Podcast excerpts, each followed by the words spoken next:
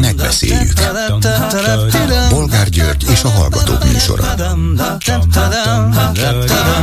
A műsor telefonszámai 061 387 84 52 és 061 387 84 53. Jó napot kívánok a Klubrádió mikrofonjánál, Bolgár György. Mai műsorunkban beszéljük meg, hogy Orbán Viktor idézeteket tettek ki egy frissen felújított Csepeli gimnázium falára. Magyarország hét törvényét a miniszterelnök ezt még a trianoni szerződés századik évfordulóján mondott beszédében fogalmazta meg először, de aztán a Fidesz egyik születésnapi alkalmából tükörre gravírozva megkapta ajándékként is, és szajá, saját szavait kitette munkahelyi irodájának falára. A törvények között az is olvasható, hogy minden mérkőzés addig tart, amíg meg nem nyerjük, vagy hogy az igazság erő nélkül keveset ér. Szóval ezek nem Orbán Viktor törvényei, ne értsék félre, ezek Magyarország törvényei, rendben értünk mi az Orbáni szóból de ezután majd az iskolásoknak is be kell magolniuk a nemzet vezetőjének sajátos törvényeit. Hova jutottunk? Egyébként a gimnáziumot 1952-ben avatták föl Rákosi elvtárs születésnapján. Az épület homlokzatát akkor Rákosi virágokkal körülvett arcképe díszítette, alatta pedig márványtáblán a felirat, épült az öt éves terv keretében nagy tanítónk Rákosi Mátyás 60. születésnapjára a Vörös Csepel fiainak. Orbán már készülődik az öltözőben, hát a 60. születésnapról lemaradtak már, de mondjuk a 70-re? Tulajdonképpen ide tartozik, hogy a Republikon intézet friss felmérése szerint még a Fidesz szavazói sem elégedettek a magyar oktatási rendszerrel. Jó-jó, nem elégedettek, de hát ez a Jedlikányos gimnázium nagyon szépen néz ki, 22,5 milliárd forintból épült meg, vagy újult meg, elképesztő összeg csak úgy magunk között, de tényleg nagyon szép, kívülről, belülről, amit látni lehet. De ha nem elégedettek a Fidesz szavazók, akkor mi van? Tessék mondani. Következő témánk, hogy eközben Szijjártó Péter külügyminiszter nem az oroszoknál tiltakozott a magyar ellenes orosz tankönyv miatt, hanem az osztrákokat szapulta, a szövetségeseinket jegyzem meg, amiért nem akarják beengedni Romániát a Schengeni övezetbe. Végül is ez nem várhat holnapig, ugye? Míg az oroszok nyugodtan Mit szólnak ezen kívül ahhoz, hogy az ősfideszes filmrendező Pesti László továbbra sem áll le. Ezúttal a Telexnek adott hosszú interjúban még jobban neki ment az Orbán körüli üzletembereknek, elsősorban Mészáros Lőrincnek. Ezek nem oligarchák, nerlovagok, mondta, nevezzük őket inkább orknak. És megint azt ígérte, hogy néhány hónapon belül le fogják leplezni őket. Na, arra azért kíváncsiak vagyunk, meg persze arra is, hogy Pesti a maga nevében beszél, vagy valakik állnak mögötte. De vajon kik és miért?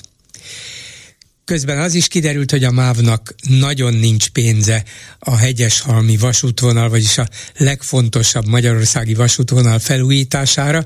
Emiatt aztán a gyorsvonatoknak a maximális sebességét korlátozni kellett.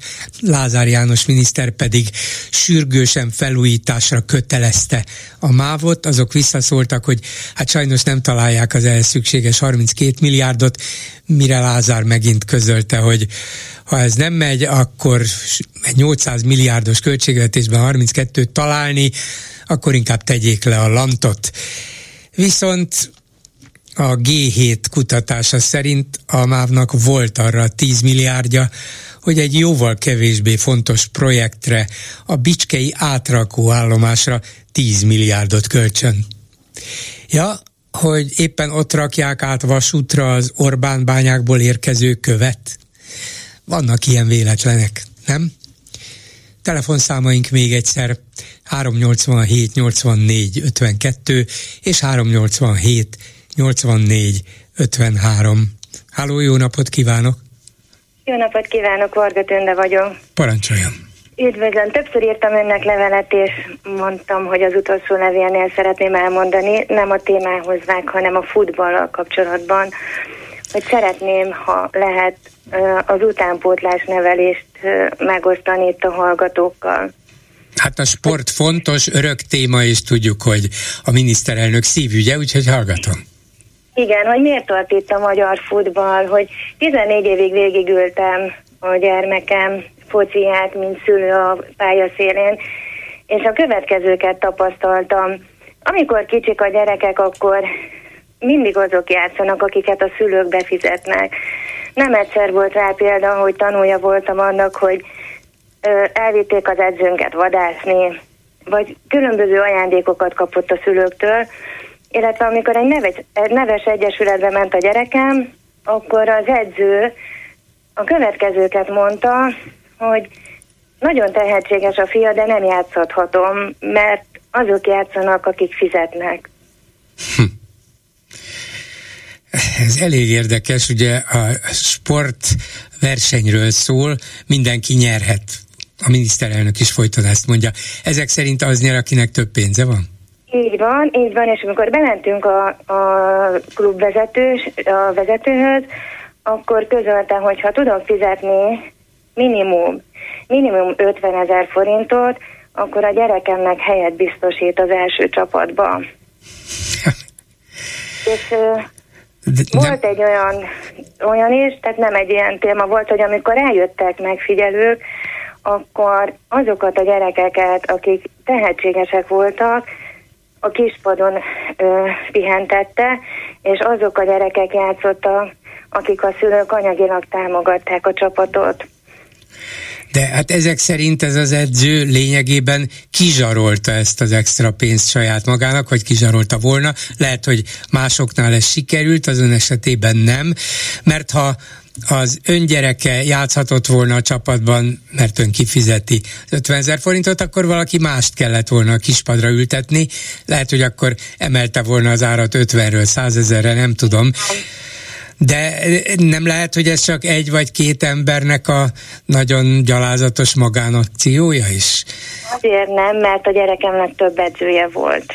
Több edzője volt, egy, egy egyesületnél is volt több edzője, illetve elmentünk egy másik csapathoz, ugyanez volt a felállás, és amikor elmentünk egy próbajátékra egy neves egyesülethez Budapestre, mert mi egy vidéki csapat vagyunk, de elég híres, és uh, több száz gyerek közül kiválasztották azt a mi egyesületünkből azt a kettőt, és benne volt az én fiaim, az én fiam is, hogy bekerült a nagy csapatba, a Hua nagy budapesti csapatba, akkor képzelje el, két nap múlva mentünk vissza, és a kapuba várt minket a vezetőség, és közölte, hogy ha még egyszer elmegyünk egy ilyen válogatóra, akkor elintézik, hogy soha többet sehol nem focizhat.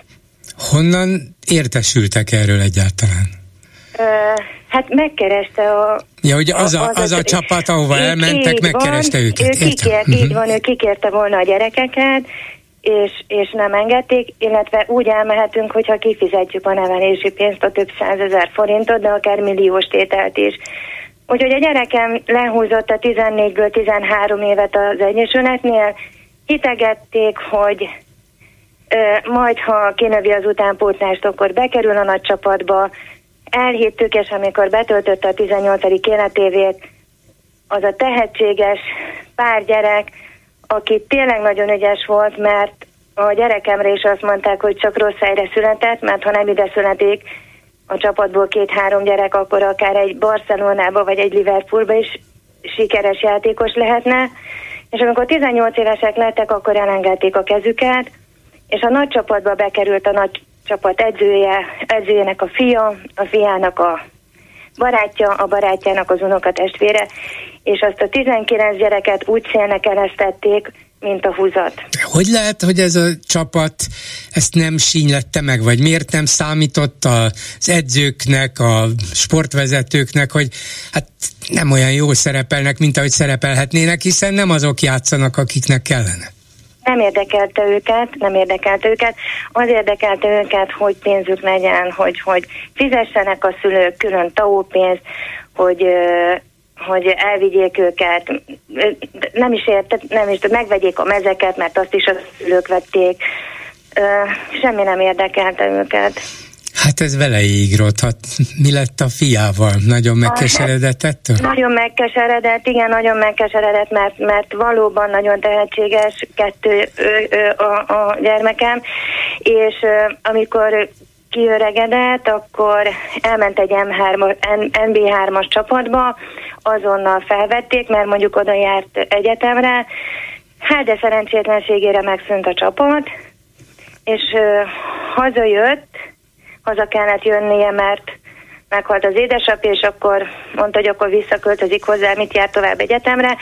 Kerestünk neki csapatot, hogy sikerüljön még egyszer elmenni, és képzelj el, azt mondták az ilyen foci megfigyelők, hogy az adatbankba megnézik a, a listát, tehát hogy ő hogy szerepelt, a statisztikát. És amikor megnézték a statisztikát, akkor közölték, hogy Á, hát ezzel a statisztikával ők nem tudnak mit kezdeni. Na de azért olyan a statisztikája, mert végig utánpótlásban soha nem volt a kezdőbe.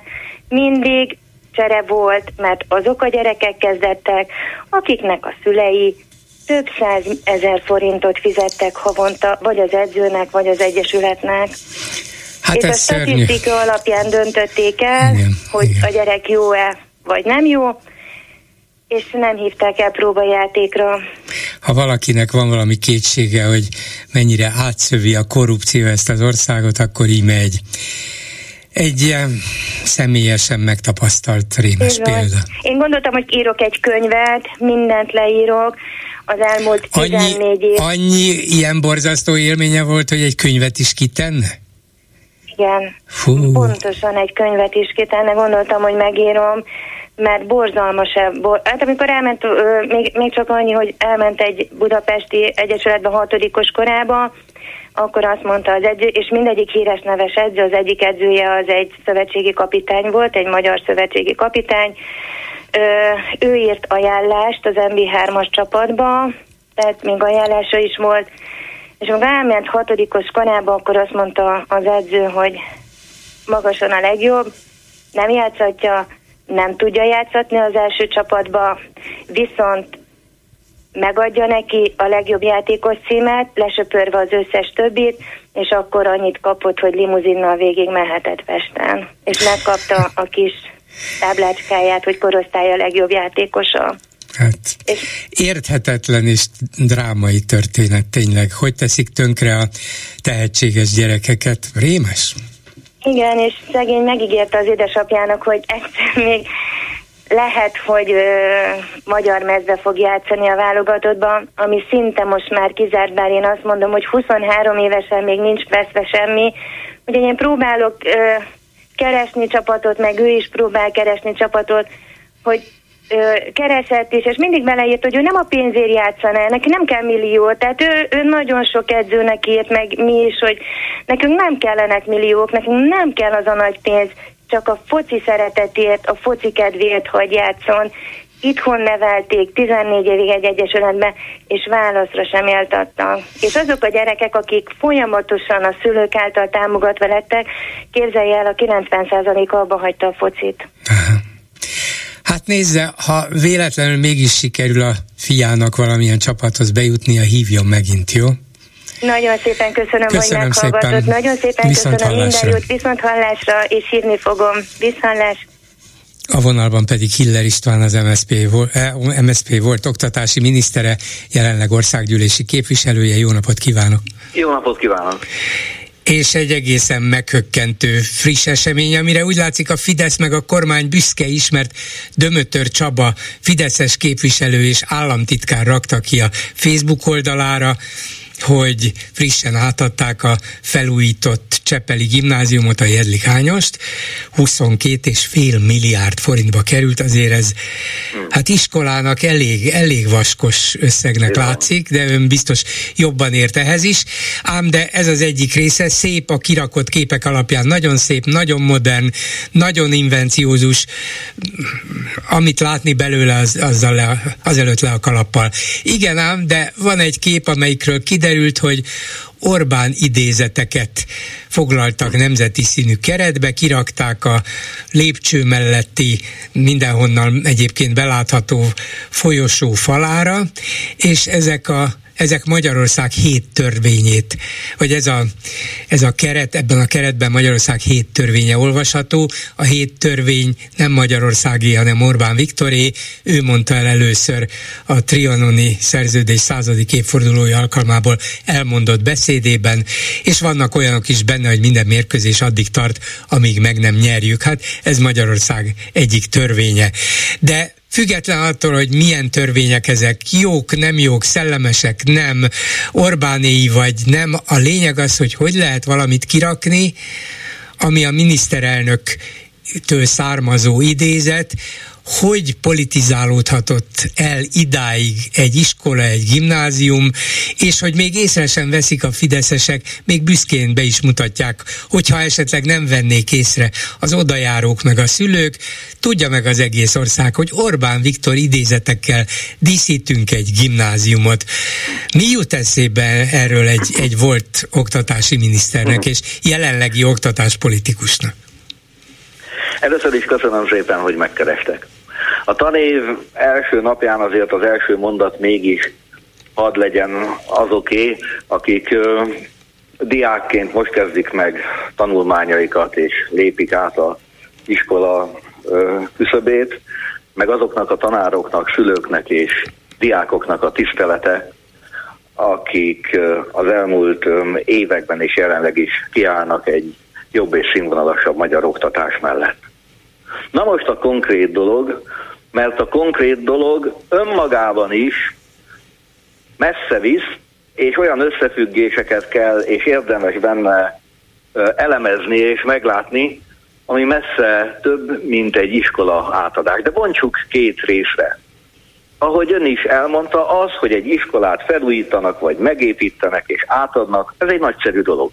Ki az az ostoba ember, aki nem örül annak, hogy a gyermekek, a diákok ott helybe egy korszerű és jó felújított iskolába járnak. Ez hurrá! Na most azt szeretném mondani, hogy van itt előttem egy helységnévsor. Diósd, Kistalcsa, Inálcs, Gyömrő, Paks, Szada, Sződ, Tahitótfalu, Üröm, Tiszavasvári, Délegyháza ezeket a településeket, és még több tucat másikat, az köt össze, hogy ott le, leállították az iskola felújítást. Szerkesztő úr. Hát nem minden, mindenre nem lehet pénz, képviselő úr. Hát- van, kétségtelen. Ez az elmúlt néhány héten történt. Ó, tényleg? Néhány ez, héten belül ennyi iskola építés? Néhány hétben történt. Volt olyan hely, ahol már a megrendelés, az előzetes tervezés megtörtént, és így állították le az iskola felújítást. 24 magyar településen azt gondolták, hogy ez a tanév legalábbis azzal a hírrel kezdődhet, hogy régóta várt iskola felújítás, vagy iskola építés részben vagy egészben megtörténik. Minden előzetes engedélynek birtokában voltak, tehát itt nem álmodozásról van szó arról, hogy milyen jó lenne, ha, hanem ezek valóban beharangozott engedéllyel rendelkező felújítások és építések voltak. Az előbb említett helység neveket még ki tudom egészíteni, ahol viszont leállították. Kész. Akkor, amikor egy adott iskola átadásánál örülünk, hogy Csepelnek akkor van egy felújított új iskolája, akkor sajnos arról is kell beszélni, hogy az utóbbi hetekben 24 magyar településen meg leállították az iskola felújítást és az iskola építést. De biztos kirakták a falra Orbán Viktor hét törvényét, köztük azt, hogy minden mérkőzés addig tart, amíg meg nem nyerjük. Hát lehet, hogy nem 2023-ban, hanem majd 33-ban nyerik meg, vagy újítják föl, de meg fogjuk nyerni, mert a magyar ilyen. Kétségtelen, ezt mondjuk annak a szadai szülőnek, vagy annak a Dunakeszi pedagógusnak, aki hosszú hónapok vagy akár évek óta is azt hallja, hogy akkor megindul az iskolafelújítás, és aztán meg is kapta a hírt, hogy tényleg lesz, majd az elmúlt hetekben jó, ha a polgármester tájékoztatást kapott arról, hogy leállították, ez nyilván egy másik kérdés. De valóban itt van ez a felirat, Kétség kívül ez 2020-ban elhangzott jó néhány mondat, illetve, mondat, illetve hét tétel, amivel lehet vitatkozni, vagy éppen valaki egyetért. Szerintem most ne is ezt vitassuk meg. Hogy kerül ez egy iskola falára? Én nekem ugyanis az a véleményem, hogy hivatalban levő miniszterelnök e tekintetben mindegy a név. Sőt, hivatalban levő miniszter, képviselő, polgármester. Gondolata, mondata az állami önkormányzati intézménybe ne legyen a falon. Hogy mégis miért van, ez nem hiszem, hogy egy véletlen túlzás, vagy túlteljesítése valamiféle akaratnak. Ugye mindannyian felfigyeltünk arra, hogy egy bő évtizeddel ezelőtt az addigi közoktatásnak elnevezett intézményrendszert és szolgáltatást, a törvény nevében is, meg a teljes fogalom rendszerébe fölváltották a köznevelés szóval. Én egyáltalán nem véletlennek tekintem, és nem egyszerűen csak valamivel a szakításával. Azért ne felejtsük el, hogy a közoktatási törvénye, a közoktatási törvény a rendszerváltástól kezdődően egymást követő kormányokon átívelően mindig a közoktatás nevet viselte. Innen váltott 2011. decemberében az akkori, illetve jelenlegi kormányhatalom és parlamenti többség a köznevelésre. Ez tudatos. Nem hazud, ebben nem hazudnak.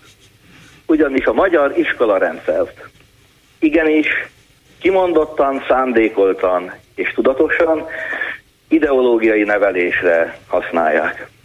Az, ami folyik, az nem írható le a tudás átadás, tudás átvétel nagyszerű folyamatának intézményével, fórumával, amit iskolának nevez az ember, hanem itt egy olyan tudatos politikai törekvés, hatalompolitikai megnyilvánulás van, amikor is az a cél, hogy a legkisebbeket, akiknek most nyiladozik az értelmük, akik most tanulnak meg írni, olvasni, akik most olvassák majd az első leckéiket, akik most látnak először iskolai falat és folyosót, akiknek a kritikai érzékük természetesen még nem alakult ki. Azok azt kapják, amit ez a kormány akar. Magyarán nevel, nevelni vagy átnevelni akarja a gyerekeket ez a rendszer, tehát azt mondja, hogy ez nem mondjuk a Csepeli gimnázium egyik vezetőjének, vagy, vagy éppen az építőknek volt az ötlete, vagy a tankerül, maradjunk inkább ebben, hogy hát a tankerület gondolta, hogy hát ráköltöttek erre 22,5 milliárdot, milyen szépen festene ezen a nagy, üres fehér falon ez a nemzeti színű keretbe foglalt Magyarország hét törvény, törvénye, hát tegyétek föl oda, mibe kerül, és azt mondták, hogy a 22,5 milliárdhoz képest semmibe nem kerül, oda rakták, de azt gondolja, hogy emögött annyira koncepció van, hogy talán még egy tankerület sem lehetett, hanem esetleg mögöttük még mások, hogy kéne ilyenekkel telerakni az intézményeinket? Én úgy tudom, hogy egy bejelentés nyomán az oktatási jogok biztosa Ári Tamás Lajos vizsgálatot fog indítani, illetve jelentette be, hogy indít ebbe az ügybe, és ő néhány perccel ezelőtt azt tette közzé, hogy a vizsgálat eredményéről tájékoztatja majd a közvéleményt. Természetesen érdeklődéssel várjuk a vizsgálat eredményét, ettől még nekem addig is lehet véleményem. Arról konkrét információm, hogy ki rendelte el és mi volt a cél, nincsen, nem tudok ezért se igazgatót, se tankerületet nem akarok és nem is tudok megnevezni, hogy tudnilik az ő akarata, vagy esetleg iránymutatása volt, hogy a falra fölkerüljön. Én arról a körülmény együttesről, arról a tudatosan előállított hangulatról beszélek, amely tíz éve, vagy több mint tíz éve a magyar oktatás rendszerét, és ezen belül is a hagyományos értelembe vett általános iskolát különösen eszköznek tekinti, hatalompolitikai eszköznek, amelyben nem az oktatás színvonala az elsődleges, hanem a nevelés, az arra való nevelés, hogy azt fogadd el természetes igazságnak, amit én, már hogy a kormány és az oktatás irányítás a te fejedbe eljuttat. Vagyis, Ez hogyha... legyen a természetes. Igen. Ne kétkedjél. Igen. Fogadd el olyan természetesnek, mint hogy a fű zöld, az ég meg kék. Ez a rend.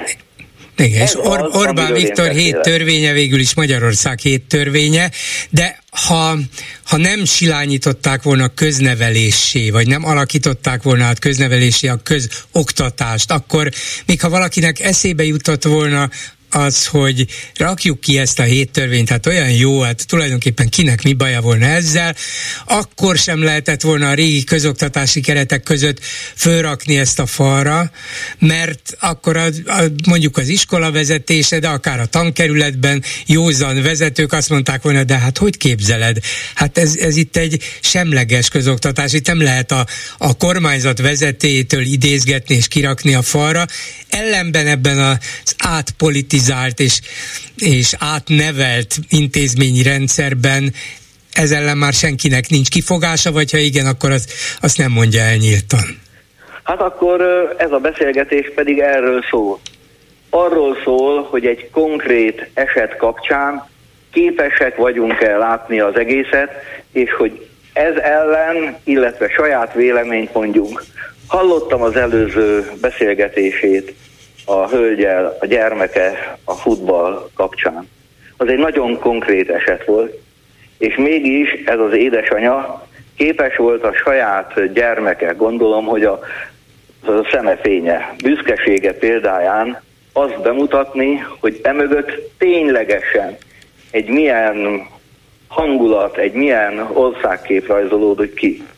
Ez most teljesen más témában egy másik konkrét eset, amikor még egyszer örüljön mindenki, hogy egy iskolát felújítottak. Tudjon mindenki arról, hogy 20 jó néhány helyen meg leállítottak iskolafelújítást az elmúlt időszakban. De hivatalban levő tisztségviselő, legyen az miniszterelnök, miniszter, vagy éppenséggel képviselő, mondatát, törvényét, tőle idézetet közpénzen föntartott intézménybe fölrakni, szerintem tévedés, rossz irány, és érdemes fölhívni a figyelmet, hogy ez nem egy véletlen, nem a konkrét esetnek a kitalálóját, vagy éppenséggel ötletgazdáját keresem, ezt majd az oktatási jogok biztosának vizsgálata nyilván valamilyen módon föltárja. Én arra akarom fölhívni a figyelmet, hogy mennyivel jobb lenne arról beszélgetni, hogy a magyar oktatás színvonala, az alapkészségek, az írás, olvasás, számolás, szövegértés, hogy alakul és mi mindent teszünk meg azért a Covid utáni időkben, hogy azok a gyermekek, akik nem tanultak meg az alapokat, azok elsajátítsák, mert nem lehet majd szakmai ismereteket építeni bizonytalan alapra. Ez egy releváns vita. A Covid óta eltelt időszakban folyamatosan mondjuk az MSZP ezt képviseli. Én magam is ezt mondom, hogy annak a két generál, vagy, vagy két évfolyamnyi fiatalnak, akik a Covid ideje alatt voltak elsősök, másodikasok, nem tanultak meg szerkesztőrendesen írni, olvasni. Oda kellene energiát és pénzt átcsoportosítani, mert akkor majd, amikor tudományos ismereteket kell befogadniuk biológiából, földrajzból. Amikor képleteket fognak tanulni kémiából és fizikából. nem fogják tudni beépíteni, azért, mert az alap, amit el kellett volna sajátítani, ez nem történt meg. Ezek azok a kérdések, amelyek egy ország számára a jövőkép tekintetében meghatározók, és ezt falra feltett idézetekkel nem lehet orvosolni.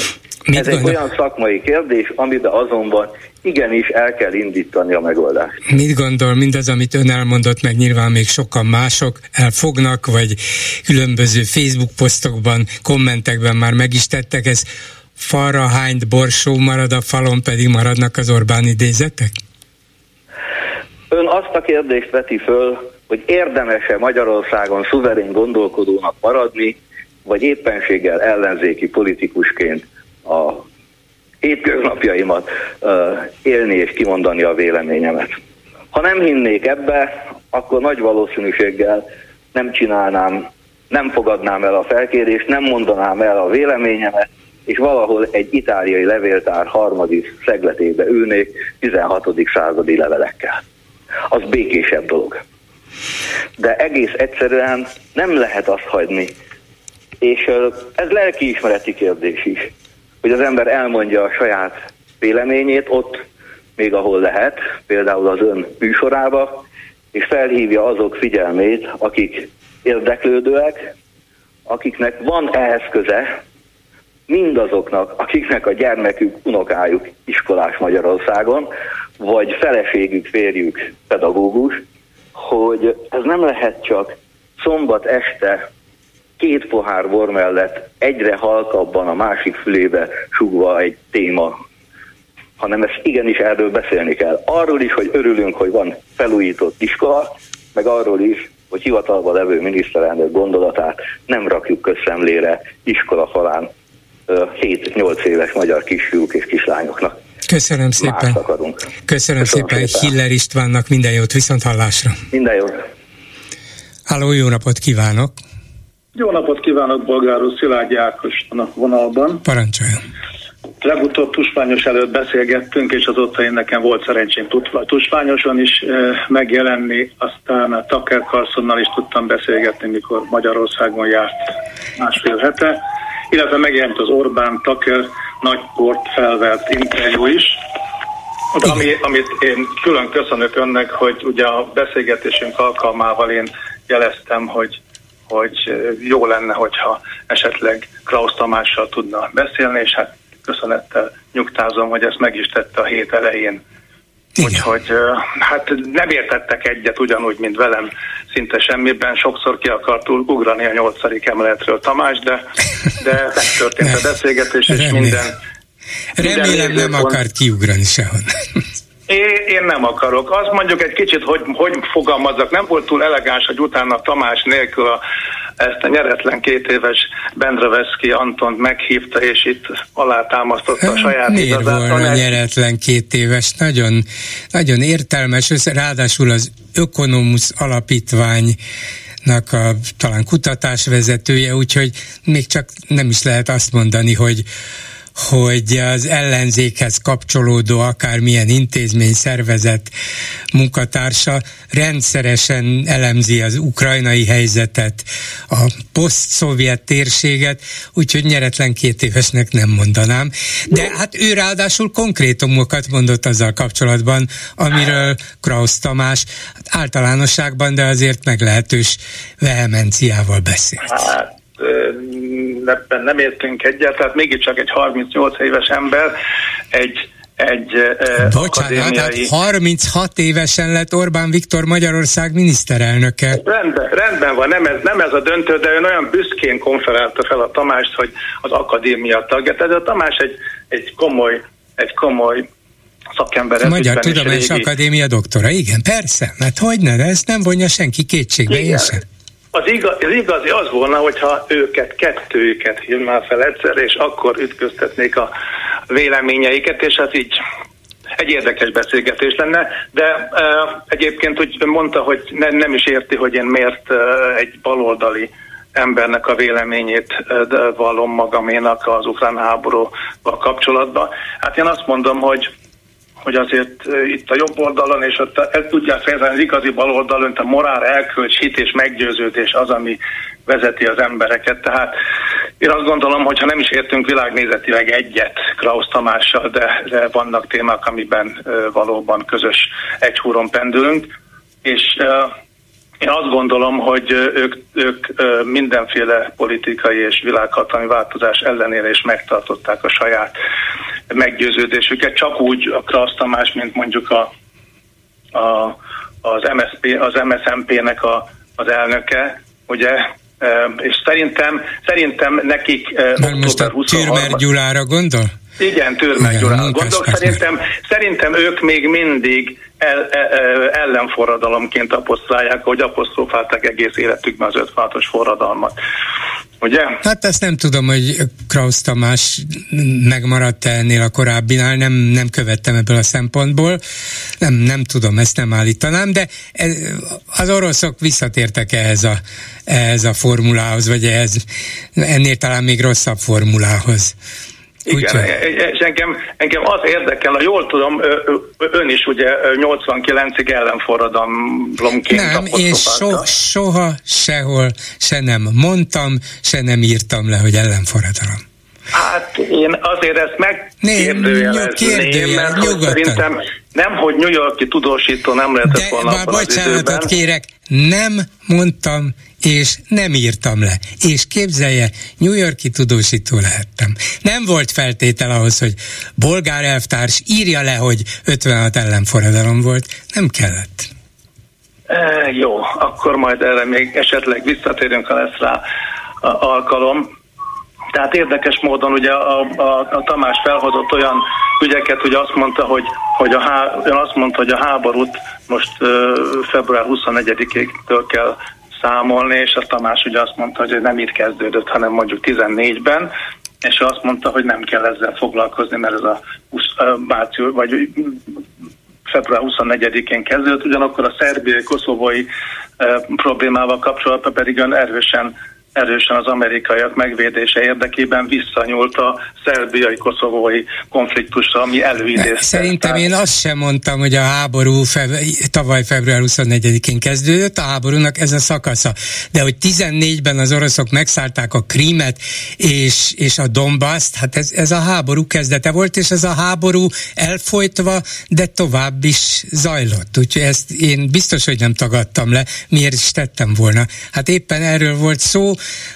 Klaus Tamás szerint egyébként 14 és 22 alatt az ukránok halomra lőtték ott az orosz lakosságot. Így erre mond, er, nem így van, erre mondta Bendazsevszki Anton, hogy ugyan már, dehogy is, a halálos áldozatok zöme az az első hónapokban um,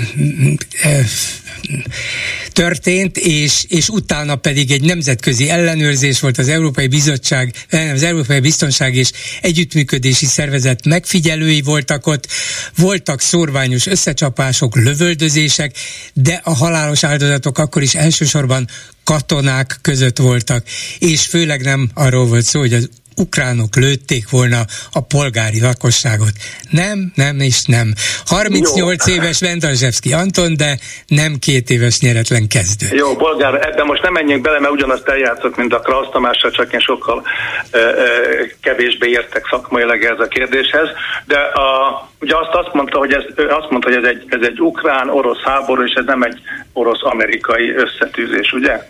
Hát én így gondolom, hogy természetesen az orosz-ukrán háború. Az Egyesült Államok pedig a megtámadott országot támogatja, nyilván nem csak humánus megfontolásokból, azokból is, nem csak erkölcsi megfontolásokból, hanem stratégiai katonai érdekből is. Ezt nem tagadom, és ez így is van, és normális is, de hát mégiscsak Oroszország az, amelyik megtámadta, és ma is támadja az ukránokat, és nem fordítva.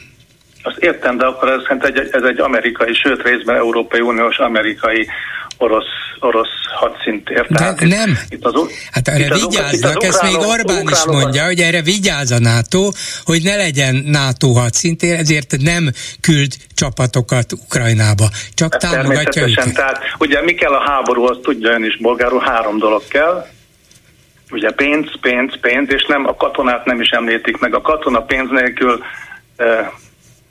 Na jó, e, természetesen ezt a bonmót és tartalmilag persze értelmezhető kijelentést katonák nélkül sem a múltban, évszázadokkal ezelőtt sem ma nem lehet elképzelni. Ma már azt hittük, szinte elhittük, hogy ezeket a modern háborúkat katonák nélkül fogják vívni. Hát sajnos nem, mert katonák ezrei halnak meg. Úgyhogy pénz, pénz, pénz kell hozzá, éppen ezért álságos Orbán Viktornak az a mindennapos követelése, hogy az Egyesült Államok álljon le Ukrajna támogatásával, ne szállítson neki fegyvereket, és akkor béke lesz. Hát persze, nem szállít fegyvereket, nem ad pénzt, akkor az ukránoknak nem lesz mivel harcolniuk, tehát a kezükkel nem tudnak mást tenni, mint hogy fölteszik. Igen, és ezt a Klaus Tamás is megkérdezte, de én is megkérdezem, hogy még hány száz ezer emberek kell meghalnia. Tudnék, hogy a, hogyha egy évvel ezelőtt, amikor a, az Elenszki leült volna béketárgyalásokra, akkor ugye az Amerika De, de, de Szilágyi úr, hát miért nekem és miért az Elenszkinek tesszük föl ezt a kérdést? Miért nem Putyinnak? Mennyi embernek kell még meghalni a Putyin úr azért, hogy ön folytathassa a háborúját? Hagyja abba, vonuljon ki, bocsánatot is kép, de a bocsánat kérdés legyen béketárgyalások tárgya, én nem bánom, de hát miért nem a támadót szólítjuk föl bátran és erkölcsösen, hogy hagyja abba? Felszólíthatjuk a támadót, de a támadó nem, nem úgy tűnik, hogy felszeretne ezzel hagyni ezzel a ezzel a egyébként nem is kimondottan támadással. Hanem, hanem micsodával? Hát ugye a Tamás elmondta, hogy ez annak a, annak a népírtásnak a, a megfékezésére elrendelt speciális had, hadművelet. Ami nem amiben, történt meg. Hát igen, ugye az az önigazsága az egyik, a Krausz Tamás és az enyém a másik, de hát most ezt azon kívül, hogy ütköztetjük, nem fogunk itt mi közös nevezőre jutni, de mi ebből indulunk ki, ugye? És e, ennek következtében van az a, az a jogos elvárás, hogy legyen, hogy legyen béke. Egyébként pedig ugye azt tudjuk, ön is tudja, hiába mondta Simonyi tegnap előtt, hogy az ukránok meg fogják nyerni ezt a háborút, ön is tudja, intelligens ember tudja, hogy nem fogják megnyerni. Tehát, Nézze, tehát mindenki, mindenki tudni, igen, mindenki, kötni, azt meg lehet kötni majd 100 ezer, meg ezen, 200, meg 300 ezer halott ezen után érdemes, is, után. Ezen érdemes gondolkozni, és biztos vagyok benne, hogy Bidentől kezdve Putyinig mindenki gondolkozik rajta, Zelenszkit is beleértve, hogy mikor, hogyan, milyen feltételek mellett kell és lehet. Hát, de, hát akkor ugyanazt mondja ön, mint Orbán Viktor. De, ne, de azt akartam csak mondani, hogy én is tudom, hogy az ukránok nem nyerhetik meg, nem tudom, mert mindenki tudni vélte az orosz agresszió megindítása pillanatában, hogy az orosz oroszok néhány héten belül elfoglalják Kievet, eltakarítják az Zelenszky kormányt, és övék lesz Ukrajna, vagy megszállják az egészet, vagy a felé, de odaállítanak egy orosz barát bábkormányt. Mindenki így tudta, és nem ez történt, úgyhogy nem tudom. Igen, sokan nem is gondolták, hogy háború lesz, és másnap lett. Tehát sok mindent tudtunk, de azóta másfél év tapasztalatunk van, és látjuk, ez a sárragasztó állóháború, ez az emberek életébe kerül, és semmi látjuk, nem történik érdemben. Tehát ezért gondolnám, hogy itt nagyon érdemes lenne végre végre mi hamarabb békét kötni, mert előbb-utóbb kell, csak hány százezer ember utóbb kerül erre Abba, majd Abban nincs vitánk, hogy persze, hogy béke kellene mielőbb, csak hogyha a támadó ezt nem hajlandó elfogadni, és nem hajlandó levonni a következtetéseket ebből a szörnyű akciójából, akkor, akkor nehezen lesz béke, mert nem tudom megvonni, és ön sem tudja megvonni a megtámadott jogát arra, hogy védekezzen. Ha elfogy az erejük, ha elfogy az életerejük, ha elfogy a, az elszántságuk, akkor lehet, hogy fel fogják adni. Én ezt nem tudom, nem ismerem, de helyettük nem dönthetem, és még csak nem is sugalhatom, sem én, sem a magyar miniszterelnök, hogy hagyjátok már abba a gyerekek, hát nem érdemes. Hát igen, az utolsó ukránig fognak harcolni, ezt de, elmondták, csak nem de biztos, hát ezt hogy ez... nem nekünk kell eldöntenünk, nem is tehetjük meg, és alapvetően nincs is beleszólásunk. Hát hiába hangoskodik bárki, nincs beleszólásunk. Ez nem a mi ügyünk, nem tudjuk legfőjebb erkölcsileg elmondani, hogy az oroszoknak abba kellene hagyniuk. Hát igen, ha majd elkezdik a, a az ukrajnai jampikat is Kievből besorozni, akkor talán valami változás történik. Ugye nem csak a vakokat, bénákat viszik el Akkor... Jó, hát Szilágyi úr, köszönöm szépen a beszélgetést. Viszont Még hallásra. az Orbán beszédről két mondatot mondhatnál? Ha két mondat, akkor igen. Két mondat, igen. Csak két, két ö, tétel a beszélgetésből, ami engem érint egyfelől. A, a, arra adja nekem választ, hogy hogy értékelőn ezt, hogy, hogy ezt a kettős adóztatást, ezt, ezt Magyarországgal kapcsolatban ugye bevezették, ez, a, ez arra volt válasz, ne, nem az orosz politikára, vagy nem is Magyarország önkényuralmi rendszerére volt válasz, hanem arra, hogy nem voltunk hajlandók, és állandóan lebegtettük a magyar álláspontot csatlakozni ehhez a globális minimáladóhoz. Pedig beleegyeztünk, aztán visszavontuk, szóval trükköztünk végig, amerikaiak megvonták. Egyébként pedig Orbán Viktor, hát sajnos nem tudta, hogy már nincs érvényben ez az orosz-amerikai kettős adóztatást elkerülő megállapodás, ugyanis Putyin felfüggesztette, azt mondta, hogy na jó, hát akkor nincs jól, megbüntette az amerikaiakat. Úgyhogy ez a helyzet erről.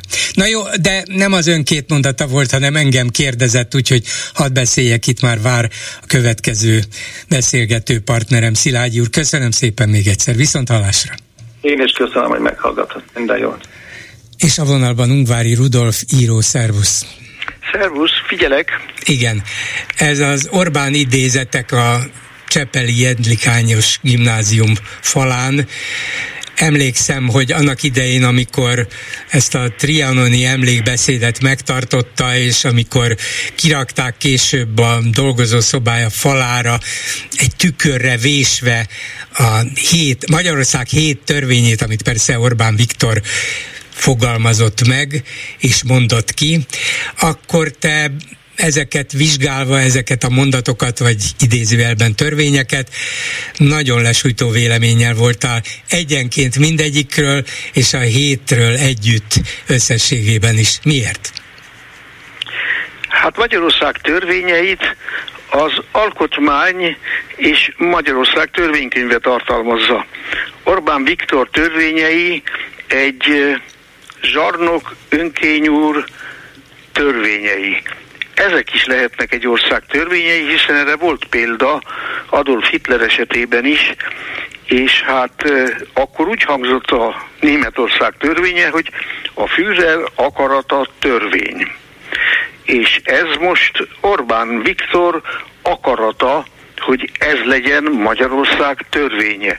Ugyanott tartunk, minden mérkőzés addig tart, amíg meg nem nyerjük. Hát ez egy kicsit viccesnek hangzik, ugye ismerve a miniszterelnök sport szeretetét, hogy kvázi mindent a sportból kíván levezetni, de persze van egy olyan áthallása is éppen a trianoni századik évfordulón, hogy nincs minden elveszve magyarok, mert minden mérkőzés, akár ez is, amit nem mondok ki, de ti erre gondolhattok, ez is addig tart, amíg meg nem nyerjük. Nem azt mondta ugyan, hogy vissza nem nyerjük, de meg nem nyerjük. Szóval volt itt nagyon sok áthallás. A, ezek az áthallások teljesen érdektelenek.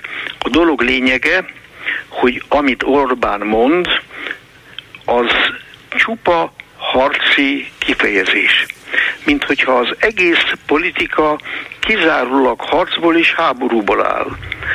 És hát ilyen értelemben a törvényekben ilyen szavak dominálnak, ezek a hívó szavak, hogy őrhely, megvédeni, megnyerni, és egyetlen magyar se. Sincs Miféle egyedül. parancsok ezek? De hát ezek a legfelsőbb bölcs vezető parancsai. Orbán sem kerüli el a sorsát, mint az összes többi hasonló vezér, előbb-utóbb nem csak az embereit mérgezi meg a gondolataival, de saját magát is, és hát ez a folyamat az ilyen embereknél elkerülhetetlen. Minden, minden todális vezér erre az útra kényszerül saját magától. Az elején még nem is gondolta valószínűleg. Nem, nem tud másképp, hiszen mm, őt kizárólag az erő, a hatalom, a tekintély utáni vágy vezérli, és ahogy íme egyre sikeresebb lesz, hát ez a készítése egyre ellenállhatatlannabbá válik, úgyhogy nagyon meghatározott pályát fut be. Most például, amikor az egész kultúrát is birtokba akarja már venni, és hát ezek a vezérek önön maguktól itasulnak meg, hát a vezérsége nem csak kifelé válik mérgezőbbé, hanem magát is ugye mérgezi egész a megsemmisülésig. És hát igény tart ezekkel a törvényekkel a haza bölcsének és nagyjának a, a szerepére. Hát és ez a minimum, nem? Hát minimum, persze. A lényeg az, hogy a híveinek egy részét is hatalmába keríti az ő saját mérgezett istenülése, hiszen e, csupa pozitív visszacsatolási folyamatot látjuk, mint ahogy a Jedli gimnáziumban is. Hát azok, akik kitették, hát azok önként dalolva, lelkesen tették ki, ahogy lelkesen tapsoltak Rákosi 60. születésnapján is az emberek. Ez egy természetes folyamat, egy ilyen diktatúrában. Azt is mondta. Hát a gimnázium vezetőségé ebben a végső kifejletnek az első állomása vezérli tulajdonképpen, mert ez az utolsó szakasz, amikor a vezér nagyjá és bölcsé válik. Nem tudom, és tényleg érdekes volna megtudni valaha, nem biztos, hogy ez sikerül, hogy kinek jutott ez eszébe, és kin ment keresztül, hogy végül oda tegyék a frissen festett fehér falra ezt az idézett csokrot, de akár úgy is nézheti, még mondjuk egy tanár is, hát még egy gimnazista, hogy hát végül is mi a baj azzal, hogy haza csak addig van, amíg van, aki szerese? Hát van ebben igazság. Hát a közhely. Igen, hát közhely igazság. Ezek a, ezek, hát a béke tartós lesz, ha a népek kezükbe veszik a béke ügyét, és megvédik azt. Mondta nagy vezérünk Stálin. Hát, egy... hát és milyen igaza van, ugye? Hát persze, a közhelynek mindig igaza van, de hát éppen ez jellemző a totális vezérekre, hogy a közhely keveredik bennük tulajdonképpen az aljasul használt szavakkal. Igen, ez a második törvény, hogy minden magyar gyermek újabb őrhely, ez tartalmilag, hát azt lehet mondani, hogy persze, hát a nemzet, meg a társadalom, meg Magyarország addig marad fönn, amíg maradnak magyarok. Hogyne, ez is De egy közhely. Ez nem őrhely. De ez nem őrhely, igen. Hát ahogy a lelkem békessége nem őrhely, hát az a kultúrám, hát az kultúra, az nem őrhely, meg abban is van igazság, hogy az igazság erő nélkül keveset ér. Hát persze lehet nekem igazam, de ha eltipor engem az orosz medve, ja, azt Orbán nem fogja, tegyük föl, hogy nem, addig, addig hiába van nekem igazam, hogyha nem tudom megvédeni az igazamat, nem tudok kiállni mellette. Ebben is van egy általános igazság, meg egy általános közhely, de így együtt az egész teljesen igazad van. Egy nagyon militáris, nagyon harci gondolkodás, egy állandóan harcra kész ember és társadalom képe rajzolódik ki előttünk. Hát igen, az a helyzet, hogy ezt az igazságot, mint az erő nélkül megvalósíthatatlan valamit, egyszer már egy szerző, William Shakespeare megírta a Macbethben. Az ilyen totális vezérek ugyanis lehetetlennek tartják, hogy ne nekik legyen igazuk, és ne ők győzzenek mindig. Ugyanolyan lehetetlennek tartják, mint azt, hogy a Birnhemi erdő valaha is megindulna.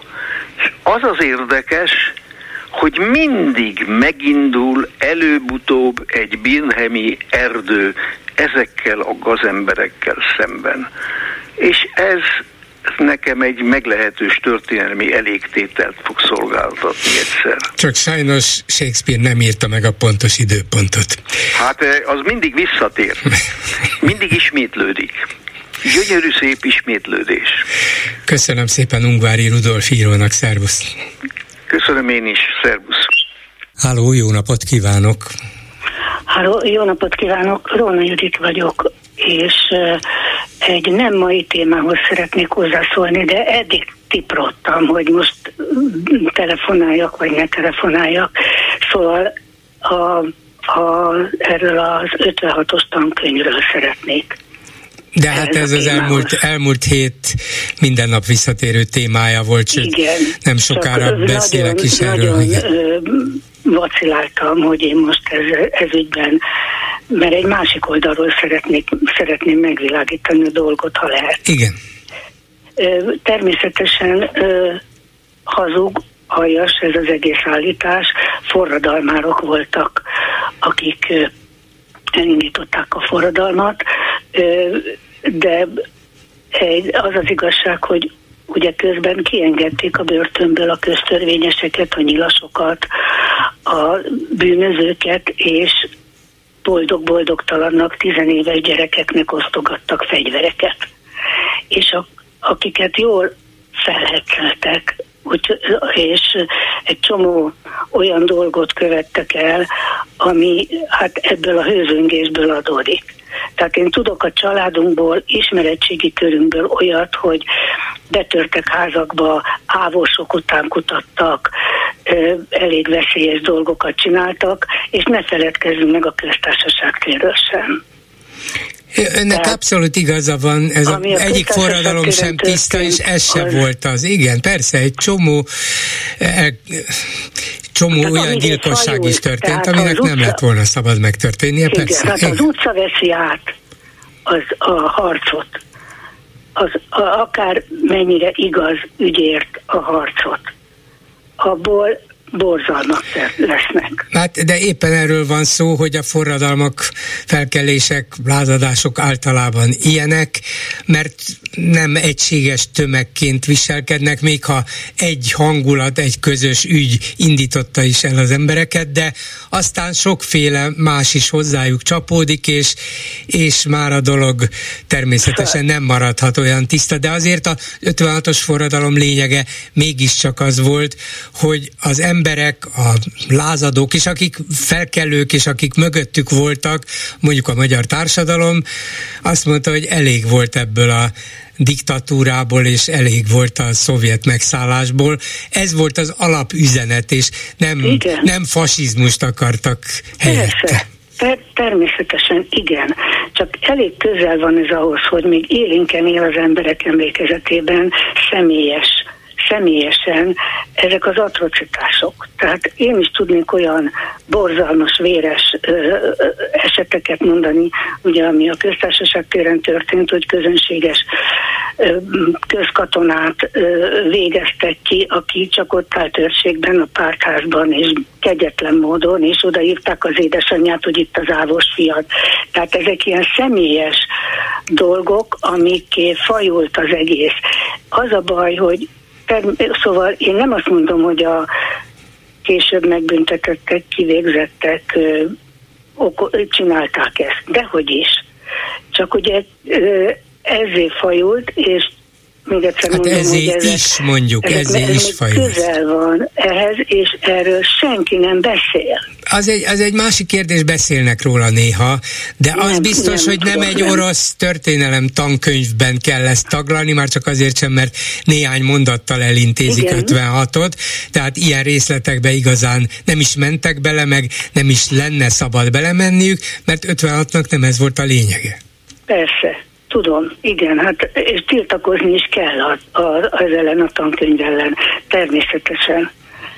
Csak a, a reagálásokból, a reakciókból, amiket hallok, mind csak arról szól, ami helyes, mert az az alapdolog, hogy nem hagyjuk a, a forradalmat meggyalázni, vagy valami ilyesmi. És, és ezek a nem is olyan apróságok és nüansznyi részletek meg sehol. Tehát ö, őrület. Én ezt, ezt, én ezt hiányolom, de... De hát a, erre de, az orosz történelem könyvre adott mondjuk magyarországi nem, reakciókból nem. most tényleg nem azt érdemes, vagy nem, nem azt kellene... Nem hogy voltak, igen, voltak akár egykori fasiszták is, akik fegyvert ragadtak, biztos igen. voltak, nyilván. Csak nem ez adta az egésznek a lényegét. Igen, és egy csomóan azért diszidáltak, mert tudok ilyenről családban is, azért diszidáltak, mert visszajönnek a nyilasok, ettől féltek. Igen.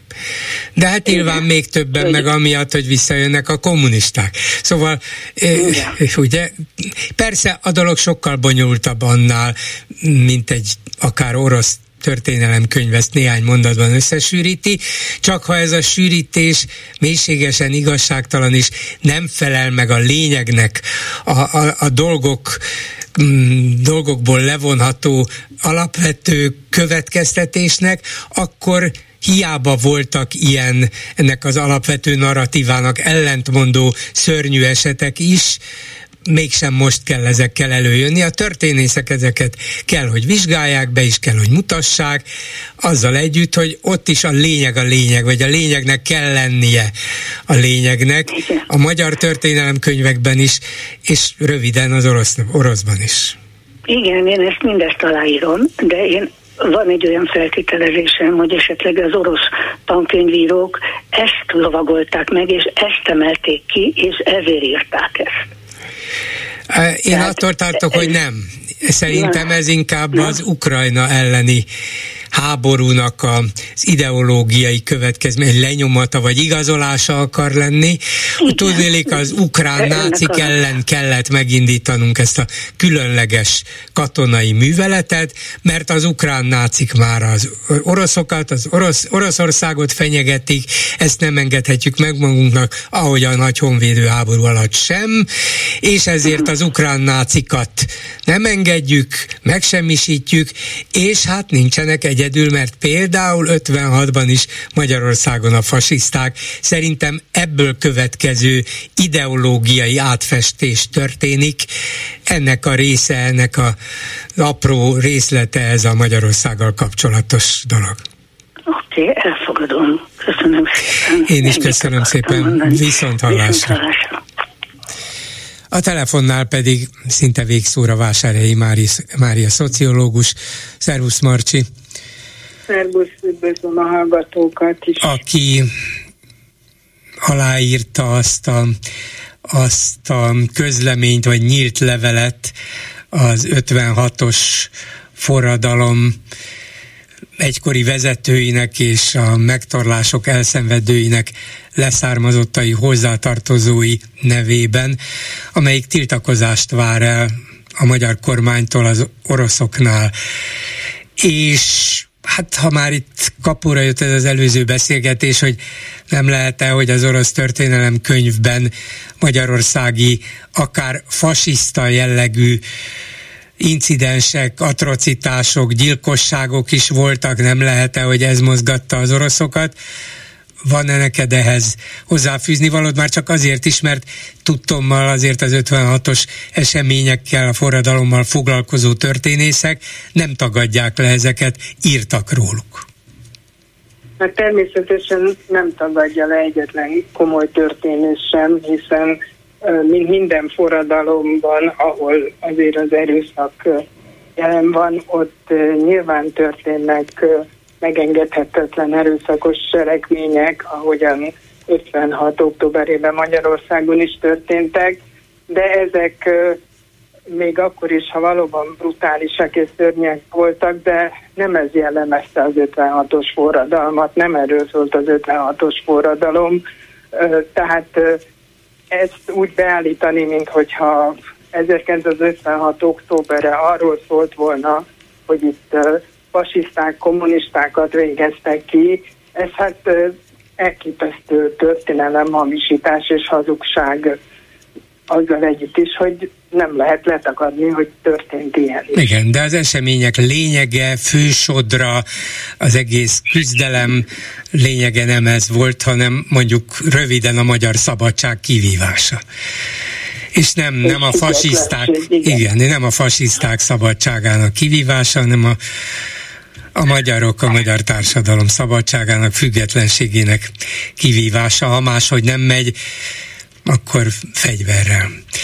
De miért, gond, miért gondoljátok, hogy a magyar kormánynak ezt valahogy nyíltan kellene kifogásolnia, emiatt nyíltan kellene tiltakoznia, ugyanis mondjuk nem, nem akarom itt a hülyét meg a naivat játszani, szerintem is kellene, de azért kérdezem ezt, mert éppen a napokban az egyik fő híré vált, hogy Orbán Viktor interjút adott ennek az amerikai szélsőjobbos újságírónak, Tucker Carlsonnak, és ott elmondja egy kérdésre válaszolva, hogy ő amikor először találkozott miniszterelnökként Putyinnal, akkor nagyon, és akkor szó szerint idézem, nagyon világosan leszögeztük, hogy nem foglalkozunk a történelemmel, mert az Oroszország és Magyarország közti történelem meglehetősen szomorú.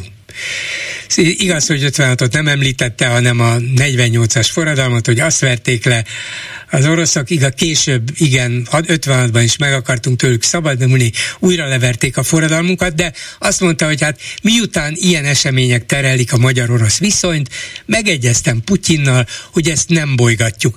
Nem lehet, hogy egyszerűen csak erről van szó? Hát ha erről van szó, az is rettenetesen szomorú, hiszen 13 éve, és különösen az utóbbi években egyfolytában arról hallunk, hogy ez egy szuverén ország, szuverén külpolitikával, és a, kizárólag a saját érdekeit képviselve. Na most ehhez képest ez az alapállás, hogy hát ami szomorú vagy kellemetlen, azzal nem foglalkozunk, már mint a két ország viszonyában, hát ez szerintem elfogadhatatlan egy ország vezetőjétől, és hát ide vezet egyébként, hogy míg a svédekkel mondjuk egy éve hátráltatjuk a svédek NATO csatlakozását azért, mert állítólag a svédek megsértették a magyar kormányt, illetve hát kritikusan szóltak a mai magyarországi rendszerről, ahhoz képest az, hogy hát tényleg a nemzeti önbecsülésünk egyik sarokköve 1956, és az, hogy ilyen téveszmékkel fertőzik Oroszországban több százezer fiatalnak a fejét, az, az, ami nem foglalkozunk, mert az kellemetlen. Nem azért nem foglalkozunk, hanem azért nem foglalkozunk, mert nincs szuverén magyar külpolitika, hanem igenis abszolút Putyin és Oroszország érdekeit szolgáljuk ezzel ki. Hogyha hogyha a magyar kormány nem tiltakozik, akkor ez rajta is fog ragadni, hogy nalám ez az a bátor szuverén kormány, vagy szuverenitására büszke kormány, amelyik még egy ilyen bizonyos értelemben mellékes ügy, ügyben, mint, mint egy történelemkönyv sem mert megszólalni. Hát végül is nem Putyint kellett helyreigazítani, hanem egy tőle nyilván nem független, de mégis csak egy iskolai történelemkönyv néhány megállapítás. Hát igen, de ez az iskolai tankönyvet Putyin politikai főtanácsadója mutatta be, és az ő direktívája szerint íródott meg ez a történelemkönyv is, és hát ez a ez az orosz hivatalos álláspont, ez teljesen nyilvánvaló. Egyébként ennek már voltak előjelei évekkel korábban is, és Orbán Viktor akkor is hagyta, hogy ugyanígy megalázza őt és az országot is. Putyin, amikor például együtt álltak egy sajtótájékoztatón, ahol Putyin elmondta, hogy ő helyteleníti, hogy Magyarország a NATO tagja lett, és hogy azt tartaná helyesnek, hogyha ha, ha ezek az országok, akik korábban az orosz birodalom vagy szovjet birodalom tagjai voltak, azok hát kilépnének ebből a katonai szervezetből, és ott állt Orbán Viktor, és egy szava nem volt ehhez. Akkor milyen szuverén külpolitikáról beszélünk? Hát ebben az esetben a hallgatás nem beleegyezést jelent. Hát látható. Nem, Én nekem annak tűnt, hát nyilván többféleképpen lehet értelmezni. Igen, hát mindenképpen úgy kell értelmezni, hogy nem mernek szólni, de most mi itt, mi itt ugyan a levegőben beszélget, levegőben beszélünk és találgatunk, hogy és tessék mondani, hát mi történne akkor, hogyha a Magyar Külügyminisztérium kiadna legalább egy kétmondatos közleményt, hogy nem értünk egyet ennek az orosz tankönyvnek a Magyarországot érintő megállapításaival, kérjük orosz barátainkat, hogy ezt vizsgálják felül, és az elmúlt évtizedek együttműködésének jegyében korrigálják. Olyan szépen meg tudnám én ezt fogalmazni, nem tudom, miért nem kérnek föl rá. Hát azért nem kérnek föl rá, mert ebből látszik, hogy mennyire félnek Putyin haragjától vagy rosszallásától, hogy valóban nem egy aktuál politikai kérdésben, hanem egy ilyen hát történelmi, a múltal összefüggő kérdésben sem merik számon kérni az, hogy hogy lehet így beállítani tényleg azt a, azt olyan kevés dolog van a történelmünkben, amire büszkő, büszkék lehetünk, ami körül valamiféle nemzeti konszenzus alakulhatna ki, és hát ebbe rondít bele Oroszország, és hát a mai magyar kormány is, mert azért az elmúlt 13 évben végignéztük, hogy, hogy 56 emlékéből hogy próbálnak saját maguk számára politikai hasznot kifacsarni, és hát hogy ők maguk is milyen, hogy hamisítják, megjáratják le és üresítik ki. Tehát ugye emlékszünk a Magyarország halszagútól, a Dózsa László álmokfutásán keresztül, ugye az 56-os intézet felszámolásáig, tehát ők, ők nem büszkék erre az eseményre sem, vagy erre a forradalomra, hanem úgy gondolják, hogy ha nem tudják a saját maguk számára politikailag hasznosá tenni, akkor, akkor oda dobják a, az emberek 30 adjára. Az is eszembe jutott, hogy miközben Orbán Viktor nem mulaszt el egyetlen alkalmat sem, hogy felszólítsa az Egyesült Államok kormányát, hogy hagyja már abba Ukrajna támogatását, és akkor mindjárt béke lesz, mert ugye pénz és fegyver nélkül Ukrajna nem tud védekezni. Hát lehet, hogy ugyanennek a gondolkodásnak a jegyében, hogy tudnélik, adja meg Ukrajna magát az erősebbnek, az oroszoknak, mi is ebből indulunk ki, bár Magyarország hét törvénye közül az első, ezt most megint emlékezetünkbe idézhetjük, egy csepeli iskola faláról.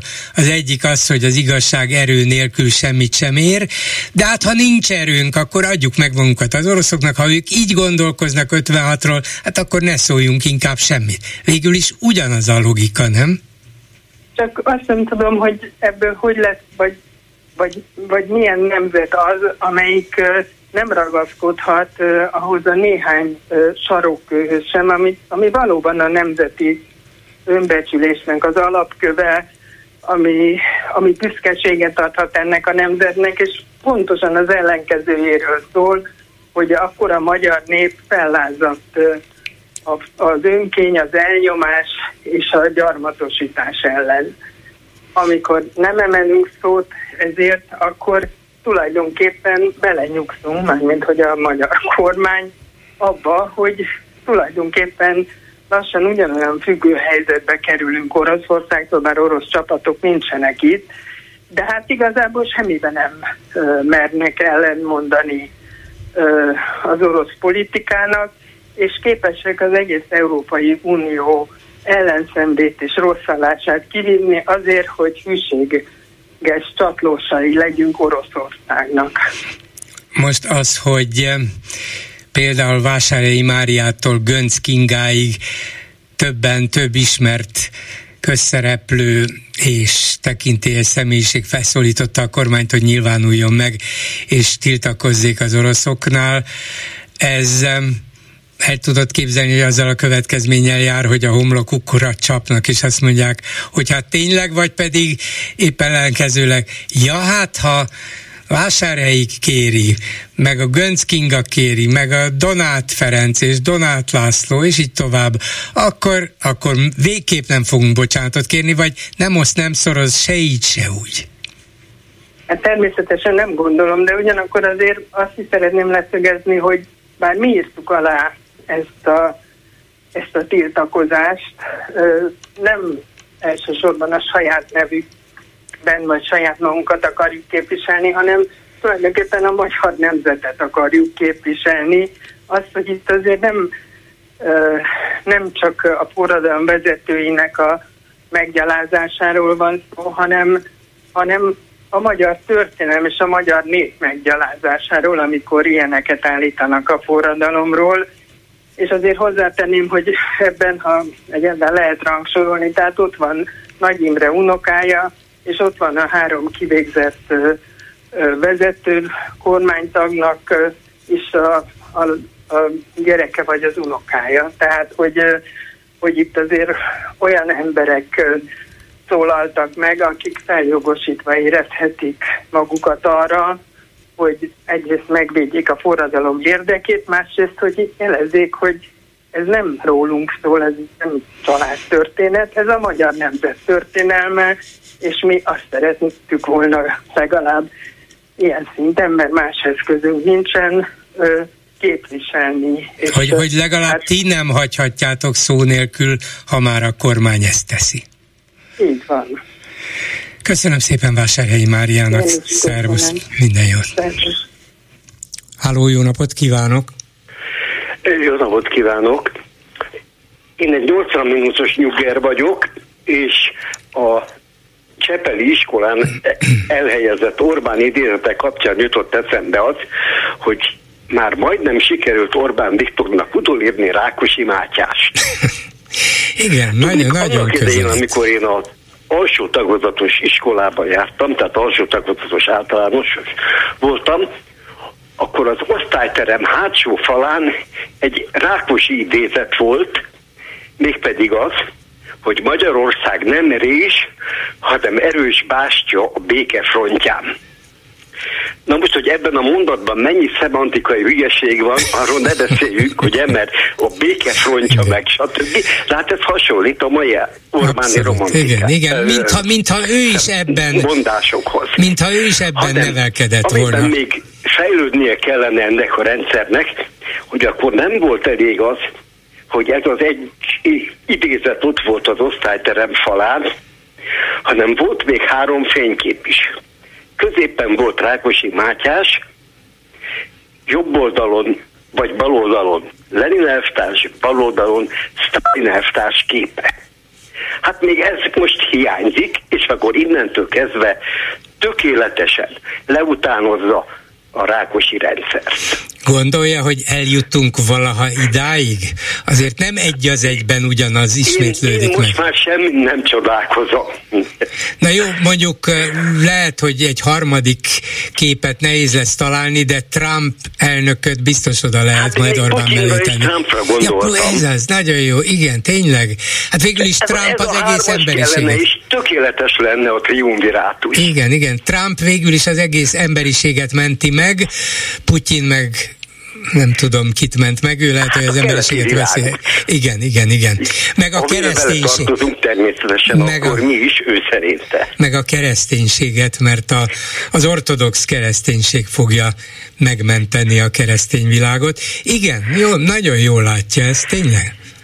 Lehet, hogy már készülnek is valahol a képek nem tudom, lehetne még egy másik persze, témához, persze. ami nem egészen a mai téma, de aktuális hozzászólni. Hogyne. Igen, igen, igen.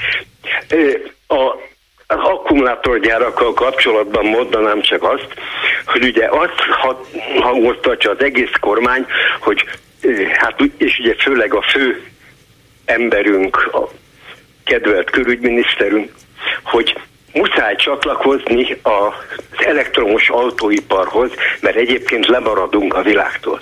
Na most akkor én megkérdezném, hogy miért a legprimitívebb technológiához csatlakozunk, és miért nem próbáljuk meg, vagy próbáltuk már meg csatlakozni a villamos motorgyártáshoz, vagy esetleg az elektromos autók vezérlésének a gyártásához, ami mégiscsak egy sokkal komplexebb, fejlettebb, sokkal több hozzáadott értéket képviselő technológia lenne. És ráadásul nem távol-keleti vendégmunkásokkal kellene ezt csinálni.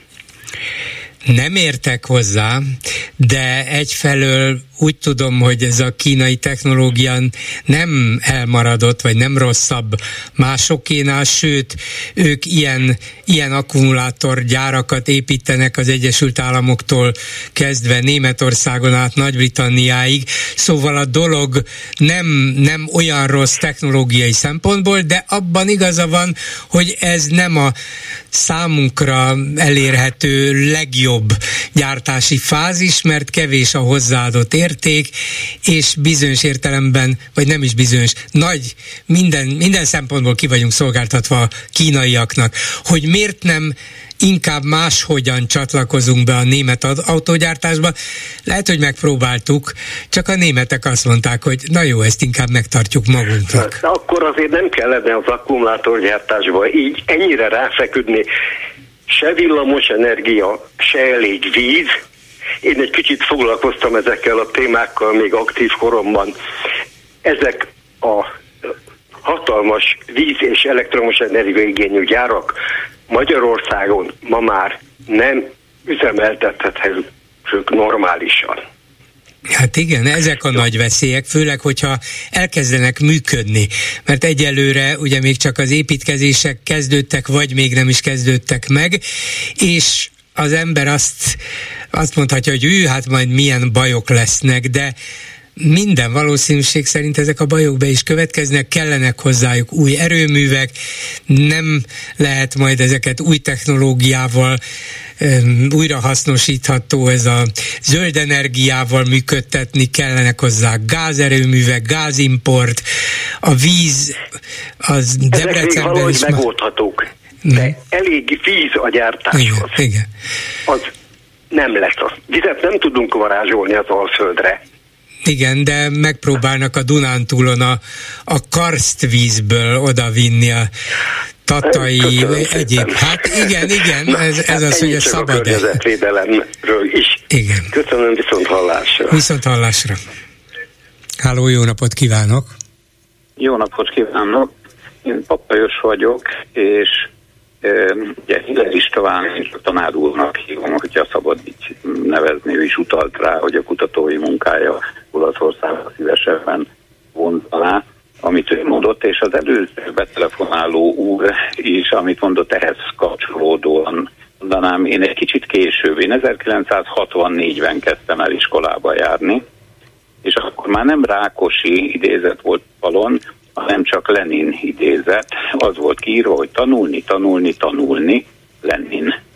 Na most én kisiskolásként az, hogy ez mit jelent, és hogy az a Lenin az egy név, vagy ilyesmi, ez nem volt világos, de ez így bele, vele égett ugye az agyamba gondolom másokéba is, tehát teljesen úgy gondolom, hogy amit Éler István mondott, az az, az nagyon erősen igaz, hogy a propaganda az iskolában kezdődik, és az iskolás gyerekeket eh, mindenféle eh, gondolkodás és akármiféle lehetőség, választás lehetőség nélkül súlykolják egyfajta eh, vélemény, illetve értékendbe.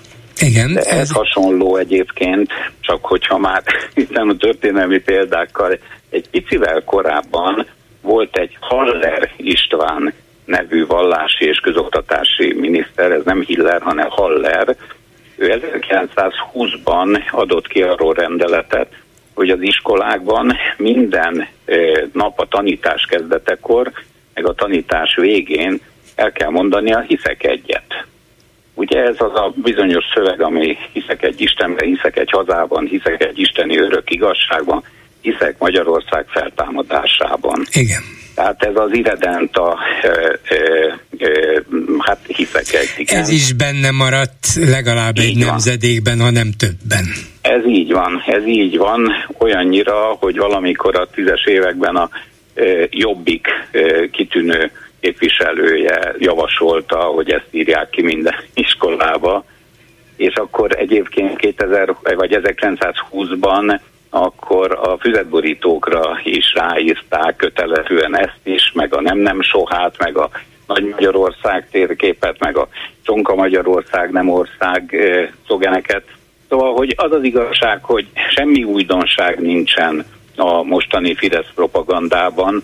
Erre már többen többször utaltak, hogy, hogy nagyon sok emlékeztető ellen van a Göbbelszi propagandához, de még akár messzebbre is visszamehetünk ebben a kérdésben. Hát igen, de a Fidesz arra jött rá, hogy nagyon sokan vannak ebben az országban, akikben ezek a, ezek a szavak, mondatok, üzenetek nagyon is rezonálnak. Lehet, hogy föl kell hozni mélyről, de mintha eltalálták volna őket. Végre valaki, aki ezt a nyilvánosság előtt is mondja, sugalja. Hát akkor igen, mégse igen. tudom én ezt rosszul, ugye? Sok ember nem biztos benne, vagy nem foglalkozik vele, de egyszer csak megmozdul benne valami, és ezt a, ezt a megmozdulást a Fidesz idézi elő. Hát igen, a pszichológia az ismeri a transgenerációs öröklődéseket, mármint hogy ilyen érték, vélemény, érzelmek, egyebeknek, hogy ezek generációkon keresztül is tudattalanul is öröklődnek.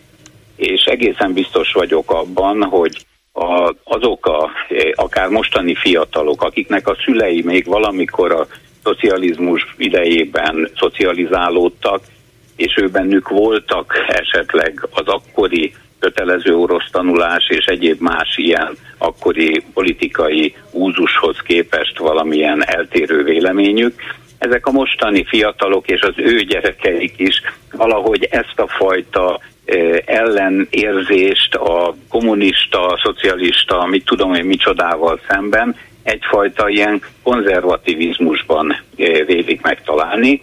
Nem véletlen a hortikultusznak a fölidézése, és hát a, a Fidesz az sajnos teljesen gátlástalanul és teljesen elvtelenül, tehát emögött nincsen egy világos filozófiai vagy történetszemléleti koncepció, aktuál politikai hatásosságok, ezek működtetik ezt a propagandát. De én még azt sem merem feltételezni, hogy ennek a Csepeli gimnáziumi feliratnak Orbán Viktor törvényeiből bárki a legmagasabb szinten lett volna a kezdeményezője, azt azért még mindig nem nagyon hinném el, hogy akár Orbán Viktor, akár a közvetlen környezet azt mondta, hogy ő van itt egy új iskola, milyen szép lesz, és hát annál jobb, hogy egy ilyen modern környezetben mindenki örülni fog, és látja Magyarország hét törvényét, amelyet mellesleg a mi miniszterelnökünk mondott el.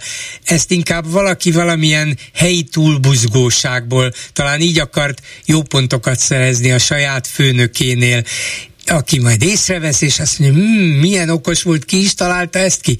Szóval talán hát még nem minden, tartanak igen. ott, nem? De, De lehet, én, hogy én már én tévedek, és vagyok megint túl én, jó én sem gondolom, hogy ezt előírta volna valaki, de ezek a példák, ugye, amiről beszélünk, hogy akár a, a Kádári, akár a Rákosi, akár a korábbi időszakban, hogy az iskolának a fala az egy ilyen üzelő felület, ami egy ideológiai e, útmutatás, ez így benne lehet a fejekben, ráadásul hát néhány évvel, évtizeddel ezelőtt volt ugye ennek az alaptörvény nevezetű e, új alkotmánynak a kapcsán, amikor ilyen alkotmány szentélyeket, e, imahelyeket állítottak a közintézményekbe, meg a önkormányzatoknál, meg akárhol.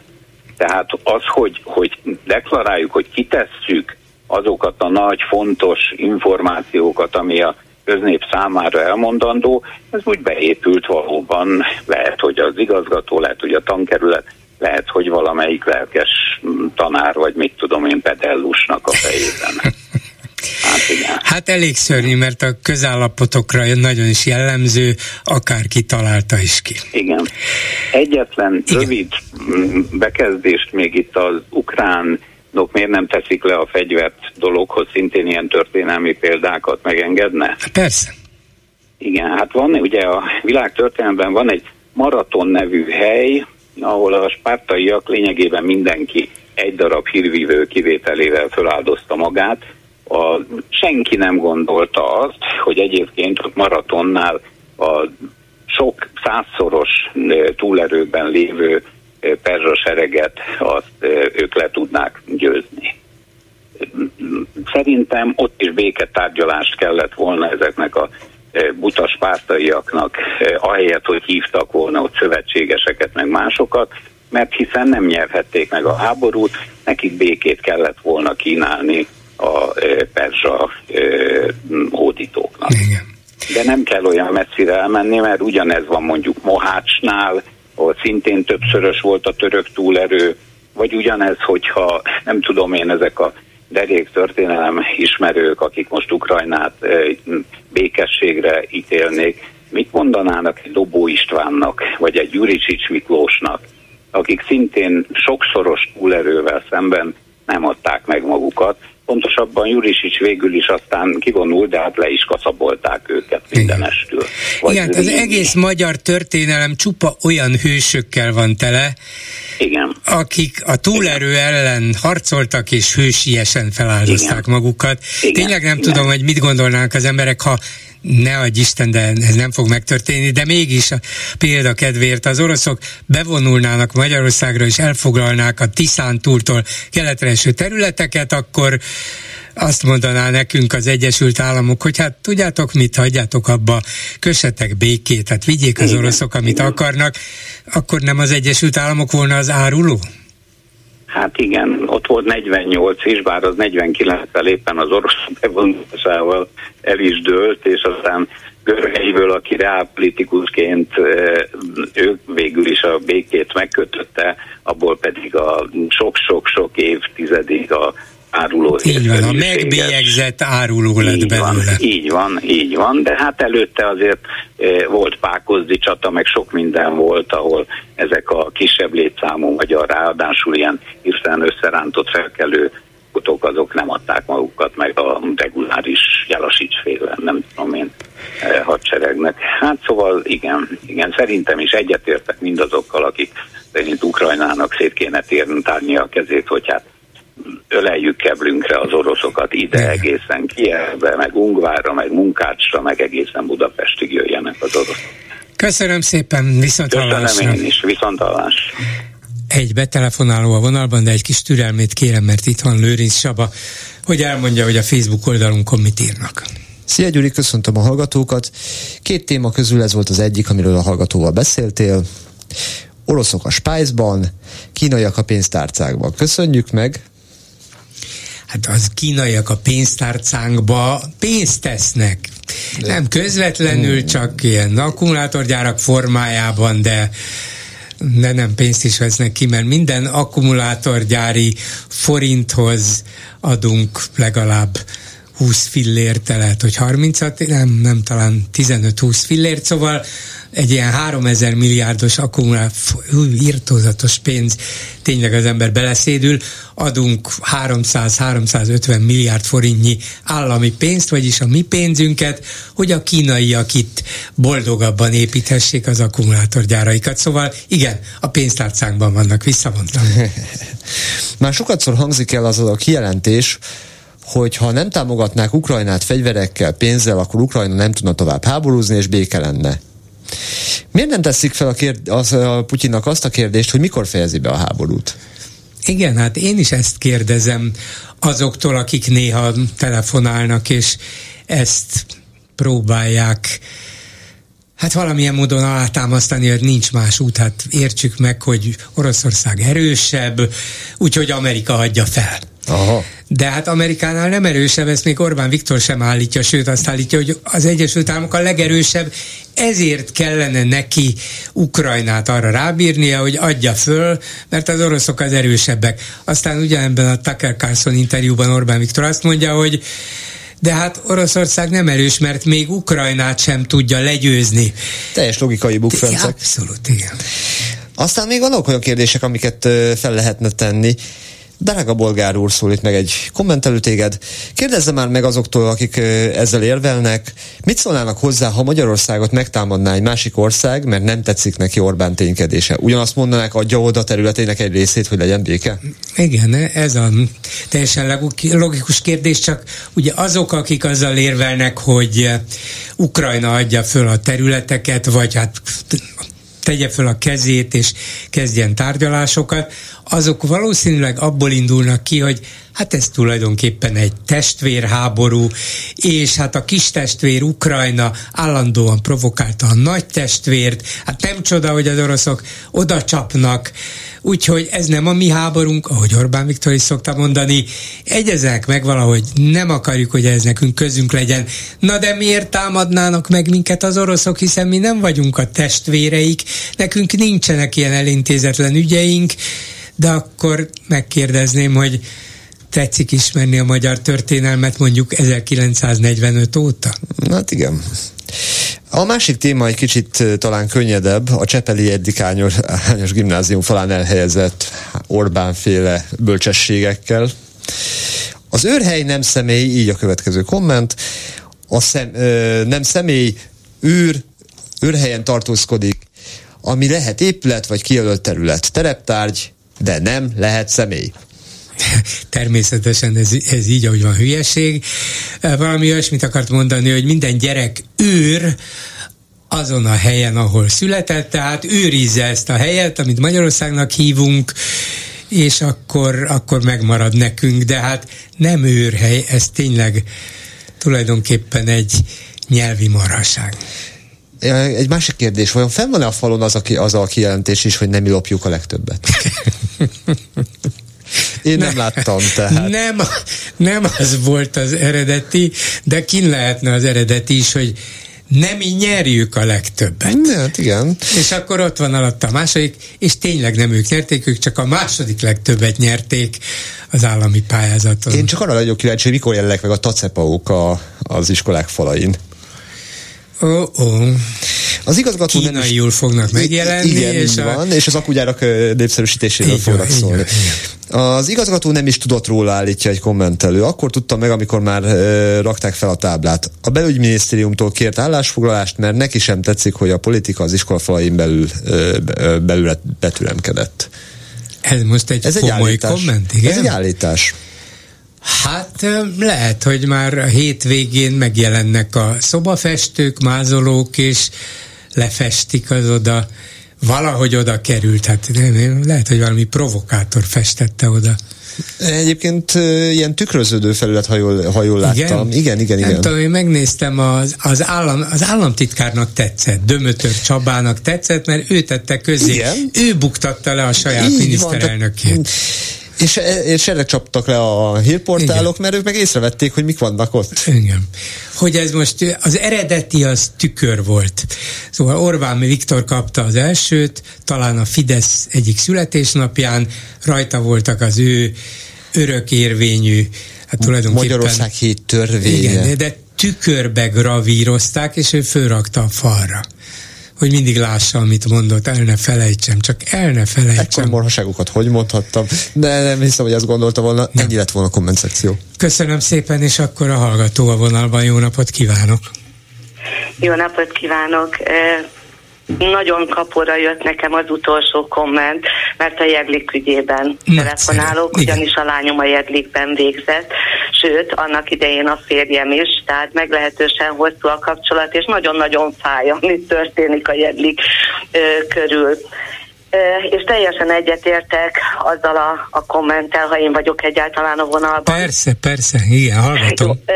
Tehát nekem hihetetlenül ö, jól esett, hogy ez, én nem én vagyok a kommentelő, és elnézést először telefonálok, és most is az utolsó pillanatokig húztam, csak nagyon rossz irányba megy a dolog, amikor a felelőst belül keresik mert egészen biztos vagyok benne, ismerve az igazgatót, és ismerve egyébként a tankerület igazgatót is, hogy ez nem az ő fejükben született meg, és sajnos, ami a kommentben elhangzott, azt én nagyon el tudom képzelni. Uh-huh. kapcsolatok, kötődések most is vannak, és azt hallottam, hogy a gyerekek is, a tanárok is döbbenten nézik. Azért a jedlikről azt tudni kell, hogy, hogy itt a tanároknak a fele körülbelül sztrájkolt, polgári engedetlenkedett. Tényleg? Ja, hát ez, az azért egész más világításba helyezi a történteket, de jó, hogy mondja. Igen, ezért éreztem azt, Igen. hogy muszáj telefonálnunk, mert uh, itt pontosan arról van szó, hogy ebben a tankerületben nem ért ezért senkit bántódás sem uh-huh. más iskolában semmit. Olyan kétségkívül volt, hogy ilyen óvaintő, hogy sajnos nagyon úgy tűnik, hogy itt tényleg kívülről, felülről vért kívánnak, és mindenki gondolja át, de egy nagyon humánus tankerület igazgató uh-huh. és mhm. egy nagyon humánus igazgató, és ha itt most rájuk húzzák a vizes lepedőt... Nem, ne tegyük, főleg mindenféle bizonyíték nélkül, csak az, ember, az ember arra gondolt, hogy Na de hát az mégse lehet, de ezek szerint mégis, hogy felülről valaki, vagy legalább egy, egy csepeli fideszes fejes, az persze lehet, hogy kívülről beleszól, nem?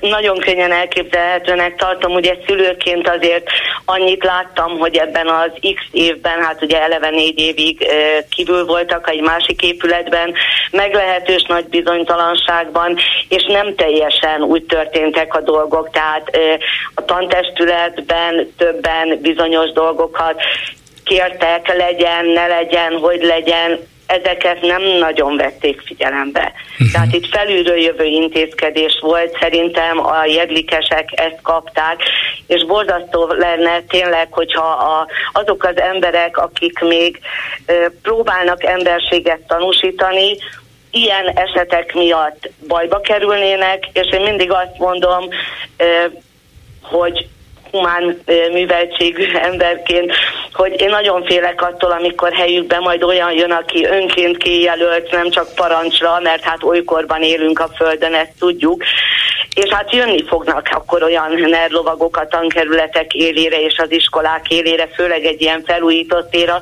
Úgyhogy én azért ragadtam aztán telefont, mert az borzasztó lenne, ha ez a két ember e, kerülne bajba, holott egészen biztos, hogy ez nem az ő bizniszük. Tudjuk, hogy ez e, honnan jöhet, uh-huh. hogy mhm. kinek a, az álma ez a, ez a nagy iskolaterv. E, Mármint a nagy hát a nagy iskolaterv a magára a jedlikre vonatkozik? Hát nyilván ugye egyik nagyon csúnya cikk azt írta, mert hát azért ugye itt beindult most sok minden, és nagyon fáj nekem, hogy a mi szeretett jedlikünk, ahol e, tényleg olyan tanárai voltak a lányomnak, nem véletlenül jár most az orvosi egyetemre már, felsőfokú Cambridge nyelvvizsgákkal, és tudnám sorolni és szuperlatívuszokban beszélni róla. Meg hát tényleg láttam őket, hogy egyáltalán nem a sorba beálló, és most is az odajáróktól hallom, hogy hát elbeszélgetnek azért a gyerekekkel egy részük arról, hogy hát igen, ezt olykor személyi kultusznak szokás nevezni, amikor ilyenek jelennek meg a falon, tehát ennek az iskolának a szellemisége egyáltalán nem arról szól, hogy egy nagyon-nagyon megfelelni akaró tankerületi igazgató, igen, és igen, főleg igen. egy igazgató nagyon drukkal mindenki, hogy maradhasson, és nagyon félt mindenki, hogy az új iskola élére már nem is fogják ide rakni. Aha. És ha most pont egy ilyenem fogják megbuktatni, és ezért jön utána egy nerlovag, hát az nagyon nagy És ráadásul még lenne. egy olyan álságos, és ezek szerint alapvetően hamis indoklással, hogy hát megengedte, hogy ilyen kerüljön a falra, már pedig hát ezt mi igazán nem akartuk, na az lenne az igazán elképesztő dolog, hogy, hogy úgy, de ne is folytassuk a dolgot, reméljük, hogy marad a helyén, és még abban is bízzunk, hogy hát ha az oktatási jogoknak a miniszteri biztosa meg tudja, kideríti végül is, de ez nem kell ügyészség, meg központi nyomozó főügyészség, hogy kiderüljön. Ki mondta azt, hogy ott legyen ez az idézett sor? Ki adott rá engedélyt? Hát valamilyen felelős biztos lehet találni, hogy aztán az az... Bolgár úr, az a felelős egészen biztos, hogy ő fogja elvinni a balhét? Nem, nem, nem, persze, hogy nem. Igen. Igen, és könnyen lehet azt mondani, hogy jó, hát nem találtunk más felelőst, csak hát végül is az intézménynek a vezetője a felelős, nem? Hát hogy kerülhet az általa vezetett intézményre egy ilyen idézet? Húha, ez, ez Tudjuk, egy komoly veszély. Igen. Úr iskola, elnézést ne haragudjon, csak nagyon rosszul hallok egyébként. Német Szilárd úr iskolája volt, az ő nagy mega álma lett ez a hatalmas épület, és most azt nem tisztem, uh-huh. tényleg szép, meg modern, meg minden, de én azt gondolom, hogy van olyan magas pozícióban lévő ember, aki ha azt mondja, hogy már pedig ez így lesz, akkor ez így lesz, független attól, hogy a kis emberek mit gondolnak. Igen, ebben igaza van, persze ez nyilvánvalóan nem, nem lehetett egy, egy ilyen egy helyi, egy gimnáziumi embernek az ötlet, hát ilyennel elő se jöhetnek senki, hát eszébe se juthatna, miért is, még ha egyetért a szöveggel, akkor sem. De Úgy, a többség nagyon nem ért egyet, szerintem még igen, a igen. fideszesek is nagyon nagy túlzásnak uh-huh. látják. Igen. Hát bízunk benne, hogy valami ki fog derülni, és szerintem pillanatok alatt le fogják ezt szedni, mert talán rájönnek arra, hogy ez még nekik is kínos. De... Bízunk benne, hogy igen, így van, igen. és nem arról lesz szó, hogy ráhúzzák az ártatlanokra a vizes lepedőt. Jó volna, ha így történne. Köszönöm szépen. Nagyon szépen köszönöm én is, hogy meghallgatott viszont, viszont hallásra. hallásra. Ezzel a megbeszéljük mai műsora véget ért. Készítésében közreműködött Bencsik Gyula, Lőrinc Csaba, Erdei Tünde, Kelecsényi Krisztina és Csorba László. Bolgár Györgyöt hallották, viszont hallásra a jövő héten. Most pedig jön az Esti Gyors. Esti Gyors, a hírek háttere. Jó estét kívánok, Sámeszi János vagyok, ez itt az Esti Gyors, a szerkesztő a mindig csodálatos Hercskovics Eszter. Szomorú, hogy nem egy gyönyörűen felújított iskola és nem is Csepel megszokott csodája vonzotta a sajtó figyelmét a 21. kerület felé, de mi csepeliek már megtanultunk együtt élni azzal, hogy a belvárosból, Csepelből csak a mindent felzabáló német Szilárd, illetve ezúttal az egyelőre gazdátlan segnyalás, vagy a nem túl ízléses bénázás egy különösen kellemetlen formája látszik. Amikor először olvastam, hogy az egykori gimnáziumom falára Orbán Viktor idézet került, valami rendszerváltás előtti, mondjuk a Nagy Imre újratemetése alkalmából elmondott mondatokra számítottam, nem pedig Magyarország hét törvényére, amiket valószínűleg a leghűségesebb kormánypárti választók többsége sem tudna felidézni. Ráadásul lássuk be, hogy bár van köztük pár szép gondolat, például a határtalan nemzetről szóló tetszik, egyik másik viszont még díszpárnára hímzett citátum.hu-s idézetnek elmenne ugyan, de nemzeti hitvallástól azért valami mélyebbet várna az ember, még maga a szerző is képes sokkal jobbakra, a bénácska mondatoknak pedig akkor sem kellene egy gimnázium falán megjelenniük, hogyha nem lenne egyébként is problémás egy közoktatási intézmény falán a regnáló miniszterelnöktől idézni. Nem hiszem persze, hogy bárki rosszat akart, az iskola vezetése nem nyilatkozik, talán nem is tudtak arról, ami készül. Az elkövető egy szervilis tankerületi vezetőtől német Szilárdig bárki lehet, még kisé naívan azt is el tudom képzelni, hogy tévedés történt. Azért rettentően kínos és szomorú, hogy amikor a kormány éppen csinálja a dolgát, és egy önkormányzattal együtt felújít egy iskolát, nem erről beszélünk, hanem arról, hogy vajon ki és miért akart benyalni a miniszterelnöknek. A Jetlikányos gimnázium egyébként egy tisztességes hely, vannak ott remek tanárok, és nagyon szerettem oda járni, a barátaim többségét ott ismertem meg. Fogalmam sincs, hogy eddig voltak-e idézetek a falon, a mostani diákok sem fognak erre emlékezni, ezerszer többet fognak kapni az iskolától, ami nem lett rosszabb helypár Orbáni mondattól. Már indult a tanév, minden iskolában sokkal nagyobb gondok vannak annál, hogy kiktől idéznek a falon.